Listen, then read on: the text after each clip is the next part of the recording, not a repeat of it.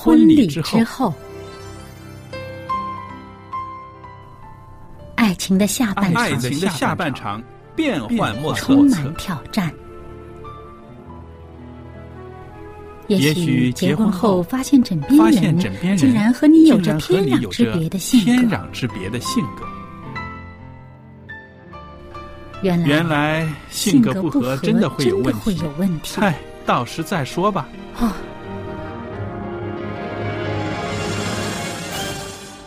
婚姻充满了不可思议的惊叹和风险，难以理解的神秘和惊奇，独特的喜悦和哀伤。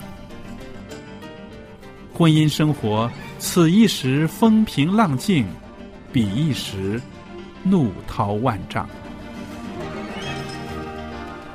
幸福的婚姻不不是没有冲突的，而是而是有有能力解决冲突。两个人总比一个人好，因为二人劳碌同得同美好的果效。夫妻夫妻是一起承受生生命命之之恩的，爱到到永远远，爱到永远。爱到永远。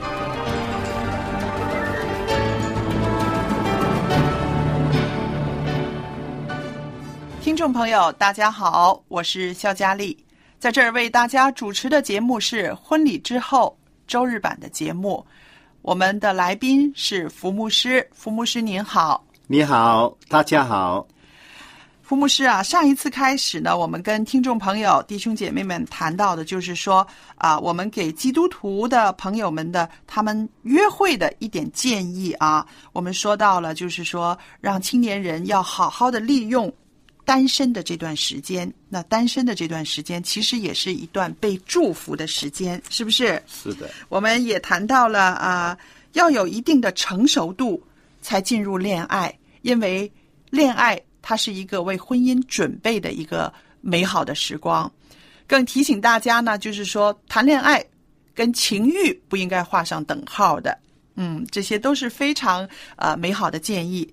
今天呢，我想呢跟大家谈谈，就是说，呃，要谈恋爱找对象的时候啊，我们也不要把自己的期望值设得太高或者是太低。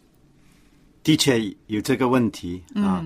现在尤其是中国的家庭是一个孩子是啊，啊，父母总希望把自己的孩子培养的最优秀、最优秀、对最好。嗯然后呢，我也是呃给大家留一个问题，就是说，你想想啊，这个世界上啊，这个高富帅和白富美有这么多吗？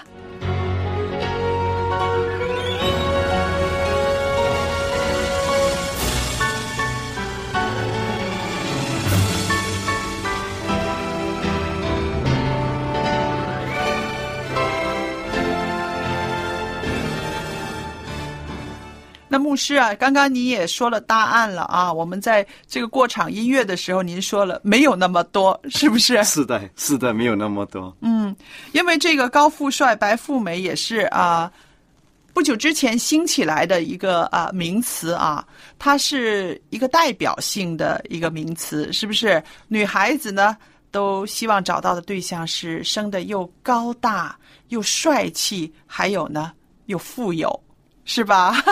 那么调过来，女孩子找的。呃呃呃，男孩子找的对象呢，调过来，男孩子找的对象呢，他们就是说，哎呦，又漂亮，又白皙，还有富有。那你想想，这个世界上哪里有这么多的这个什么呃高富帅和白富美啊？是不是？还是我们的老祖宗的价值观比较好。嗯，情人眼里出西施。这句话是千年不变的定律，是不是？是情人眼里出西施，所以我们就是呃，借着这个题目呢，我们就说到，当一个人要选择啊、呃他的终身伴侣、他的对象的时候，其实要正确的看待自己的价值，不要把自己抬得太高，也不要自卑。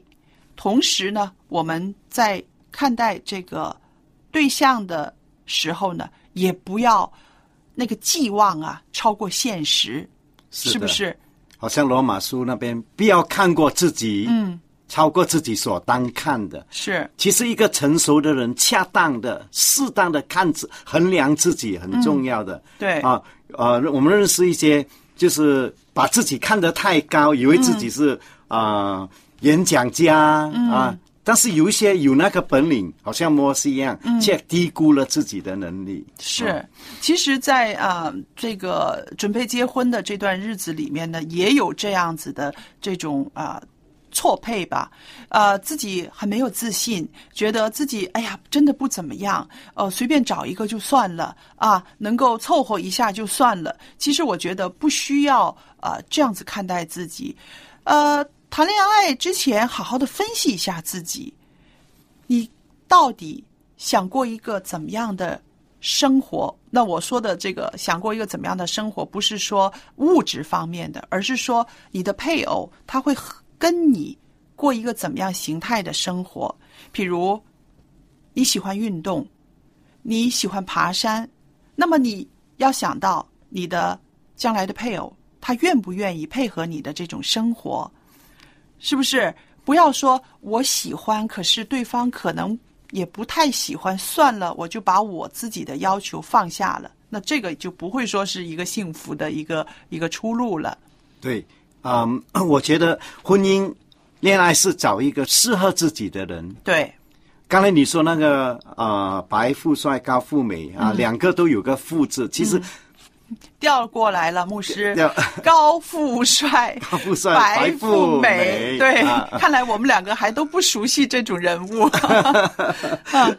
是的，其实其实婚姻就是你找一个你喜欢，嗯，跟他共度一生，对。志气相同对，啊，情投意合一一合，嗯。啊，能够过一生，嗯，那你已经太很幸福了，是。啊呃，高富帅、白富美是不是完全的安全呢？其实高富帅、白富美是电视剧造出来的一个、哦一个流行思想啊，哦嗯因为电视剧，嗯、那个主角呢都是帅的，都是美的，哦，还都有钱的，啊，嗯，现实生活里面多少个有那么帅那么美啊？是对对走出去的都是不大帅不大美。对啊，还有就是呃呃，高的帅的未必有钱，有钱的又未必高的帅，是不是？对对。还有他满足了这三满足了这三个标准的话，他性格不好，对他的心理的质素是怎么样的呢？对不对嗯。嗯嗯，所以啊，我们就是呃，很建议我们的青年朋友们，在你要进入谈恋爱、要进入约会的时候呢，我们先给自己一个正确的一个评价啊，我希望找到一个怎么样的人？我对将来的生活，我有一个什么样的期望？我希望跟他一起传道、做事工。那么，我要找的对象是哪一类的人啊？我希望能够跟他爬山、玩水。好，你需要的一个人是怎么样的人？先让自己有一个肯定。我最害怕的那些个年轻人，就是你跟他说什么，他说：“呃，随便的，没有关系。”呃，爸爸妈妈跟他说什么，他也就是没有一个自己的一个主张。那这样子的话呢，有的时候就很容易走错路。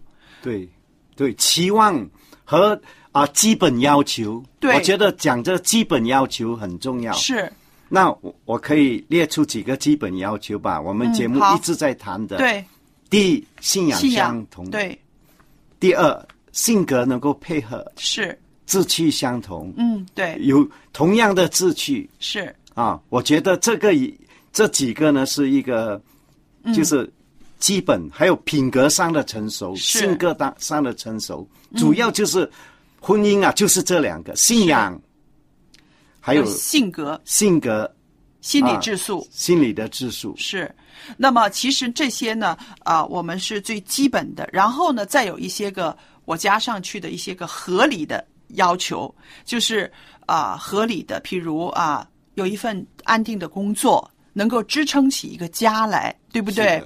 那还有呢，就是啊，在这个身体健康方面，我们也要多注意一下啊，这个人他是不是比较注重健康？比较，因为我觉得注重健康也是一个负责任的表现。是的，是不是？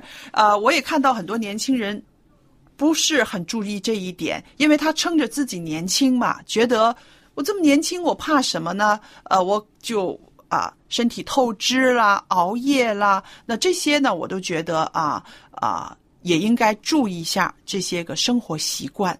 那么我记得还有呢，呃，我觉得您一直也在节目里面提到的，就是说，年轻人你看待一个对象的时候，你要了解一下他的家庭状况、他的背景，他是从一个怎么样的家庭里面出来的人，那么他的这些个呃习惯是不是我能够接受啊？我的一些个他是不是能接受呢？这些都是合理的一些个基本的一些个啊、要求了，我觉得。对，有时候我们找对象呢，也不一定是要找一个完全完美，己嗯对。啊啊、比如说呃，她一位呃姐妹，她找到一个家庭松散的，嗯。家庭关系没有那么好的，嗯。啊，那她要考虑观察这这个男孩，他是不是愿意调节，调节、对改变。嗯，有时候从一个松散的家庭出来的，反而希望自己的婚姻不松散。嗯，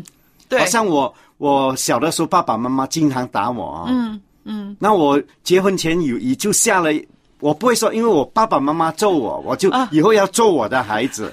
对相反的，我就下了一个决定，就是我结婚以后有孩子，不不要打我的孩子。嗯嗯，就是这样。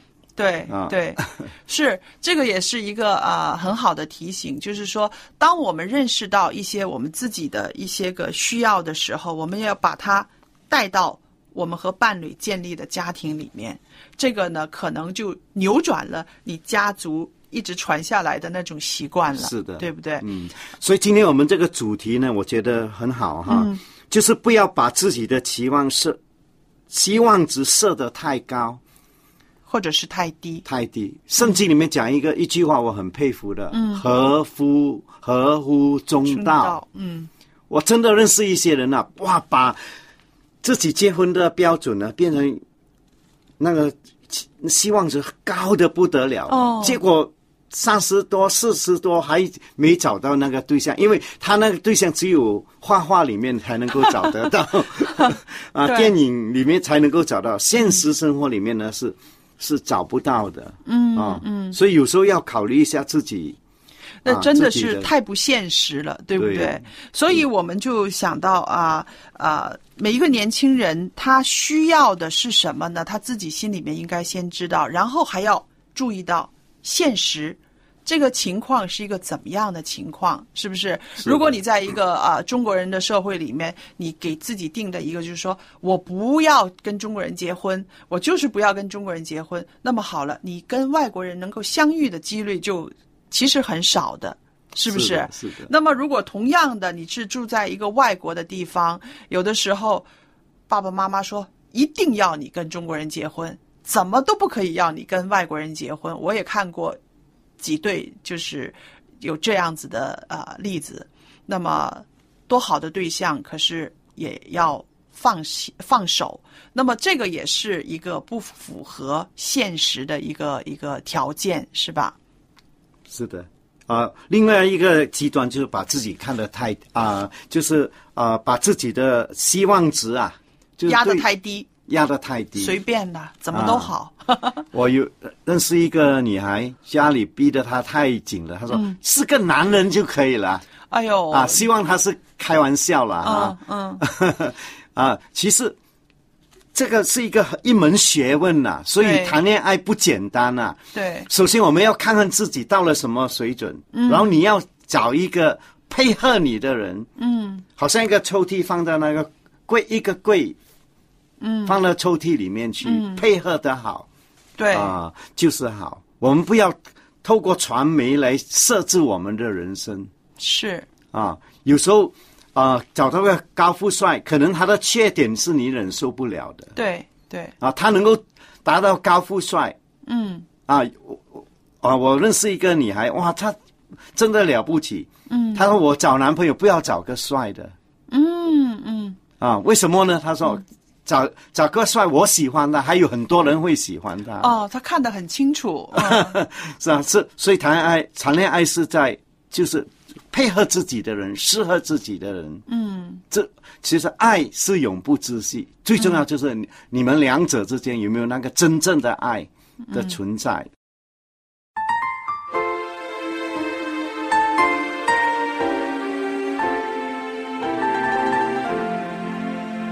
出心灵的阴霾，活出生命的色彩，别让青春再期待，改造每个现在。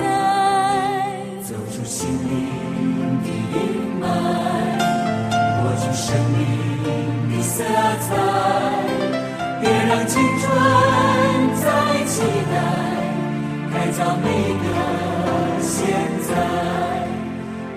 不要不要再自怨自艾，停止停止停止那消极无奈，千万人中你独一无二，坚强地活出生命的色彩。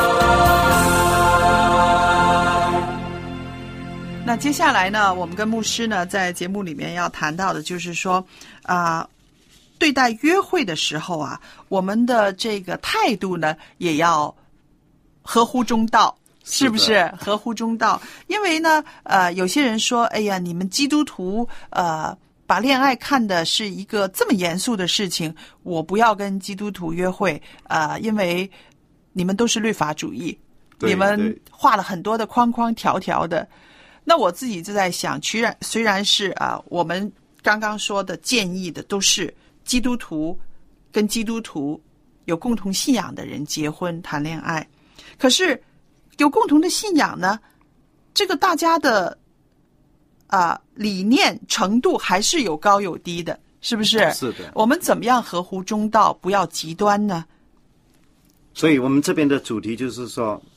对待这个恋爱或者对待约会呢，嗯，不要啊律法啊主义啊，嗯，很多时候我们为我们所做的任何事情都定下了一些不能够更改的一个原则啊，一个规条，嗯。啊，在那边啊，嗯。啊，其实呢，恋爱是有一个一个啊有一个时间，比如说，嗯，原则。真理的原则就是不要单独约会，嗯啊，不要单独的见面，嗯。啊，要在一个团体生活里面来是。啊认识，嗯，但是你在团体里里面一起的生活，在教会一起活动，嗯，呃，在一些爬山的时候一起去爬山，嗯，但是总有一些人呢是你看上的，对对，对他有好感的，有好感。感，想认识多一点的，嗯那在这情况之下就不要律法主义，你应该有一个人相处的时间、嗯，啊。呃，我很喜欢您这样子呃开放的态度的牧者啊，呃，我自己也曾经遇到过一个啊、年轻人，他有跟我谈到，他就是像您说的，在一个团体里面啊、认识的一个。姐妹嘛，那后来呢，他觉得这个对这个姐妹有好感，希望呢能够跟她有更多的进一步的了解，那么他就很大方的去约这个姐妹一起啊来啊吃个饭聊聊天啊，一次很好的约会。为什么说很好的约会呢？就是在这样的这个约会当中呢，他就发现了原来这个姐妹呢是心有所属的。嗯，她在等待着她的男朋友学成归来，那去外国读书了，学成归来。那么当然，她有一些失望，她有一些失望，她就觉得，哎呀，啊、人家已经心有所属了。但是呢，她很高兴的跟我说，她说还好，我储足了勇气去约会他。她说，如果不是的话呢，我可能心里面一直爱慕他，或者是我一直为我和他的将来祷告，但是呢，其实 其实呢，可能是没有结果的。对，那所以我就觉得，呃，今天的我们这个呃谈到题目也是很好，就是合乎中道，不要极端，不要说，哎呀，我们还没有进入恋爱阶段，我们就绝不可以单独的约会，一定要在团体里面。但是有一些比较个人的事情，在团体里面可能也不容易分享。知道、分享得到的，是吧？对对，嗯，但是呢，很重要的一个原则，我们可以单独，不要立法主义，我们可以单独的约会，是。但是那个约会的时间嗯，啊，不要去到一些角落头、幽暗的地方，对，对，是不是？可能在一个有一个餐厅啊，嗯，啊，或者一个咖啡座啊，对，就是有别人比较安全，对，对。你，你对呢，比如说男的怨女的，你对女的有一个承担、一个承诺，让他知道这你是安全的。是。还有呢，一个一个时间，你约会的时间是怎么样、是。啊？所以虽然说约会不要律法主义，但是律法还是需要还，是有的，因为有的，的律法就有是是是一个保护啊，它也是是对不对？嗯，那我想到我刚刚提的那个例子呢，我也觉得那个女孩子也很成熟，您不觉得吗？她也很成熟，因为她可能已经感觉到这个男孩对自己有好感，才会约自己出来。然后呢，她就把自己的情况呢，就是很坦白的告诉对方了。那么。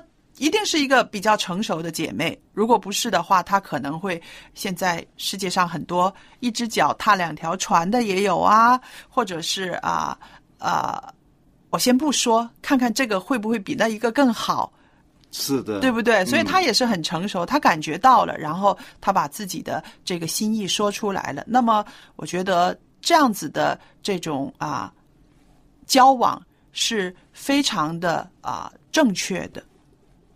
所以约出来吃吃饭，嗯，逛一逛街，应该没事情。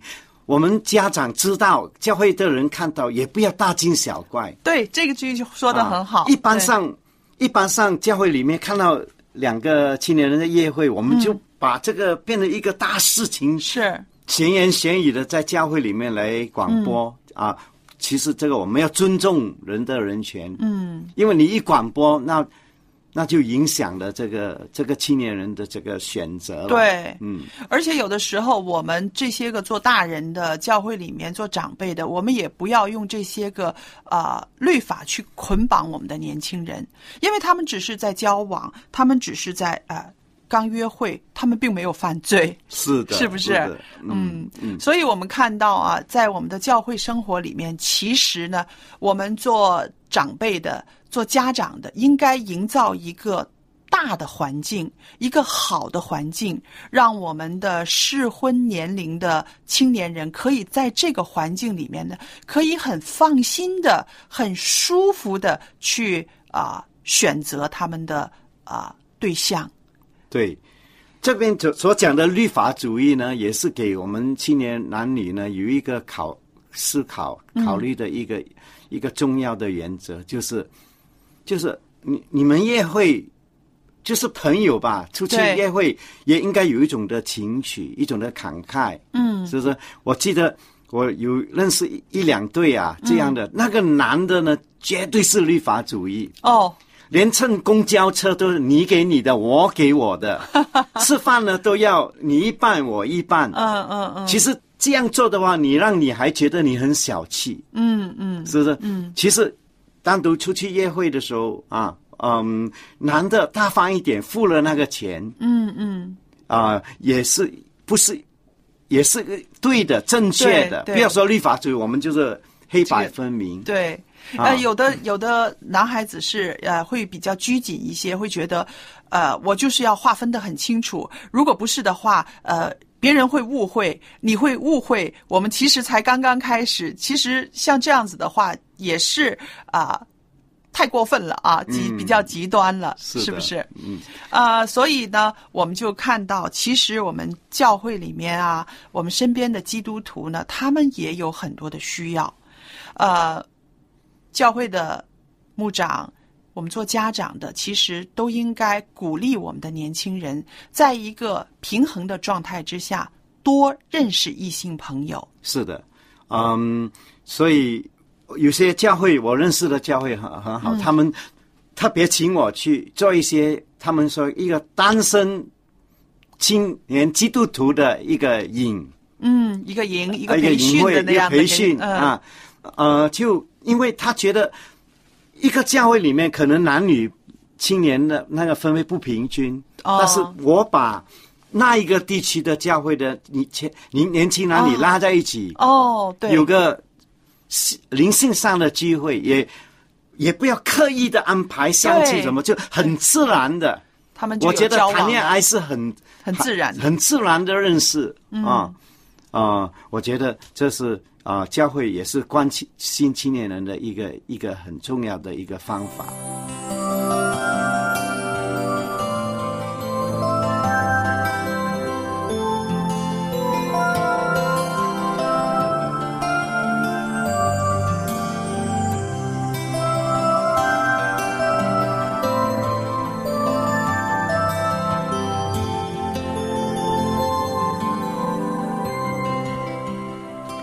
朋友们，那么我们的节目呢又来到尾声了，很谢谢您的收听。在这个时候呢，佳丽要把一本书呢送给大家，这本书非常好看，也是我大力推荐的。它就是《圣经中的妇女与我》啊，圣经中有很多美好的妇女形象，女孩子看一看，你会知道自己的榜样在哪里；男孩子看一看，你会想到自己将来的配偶。应该是一个怎么样的理想啊？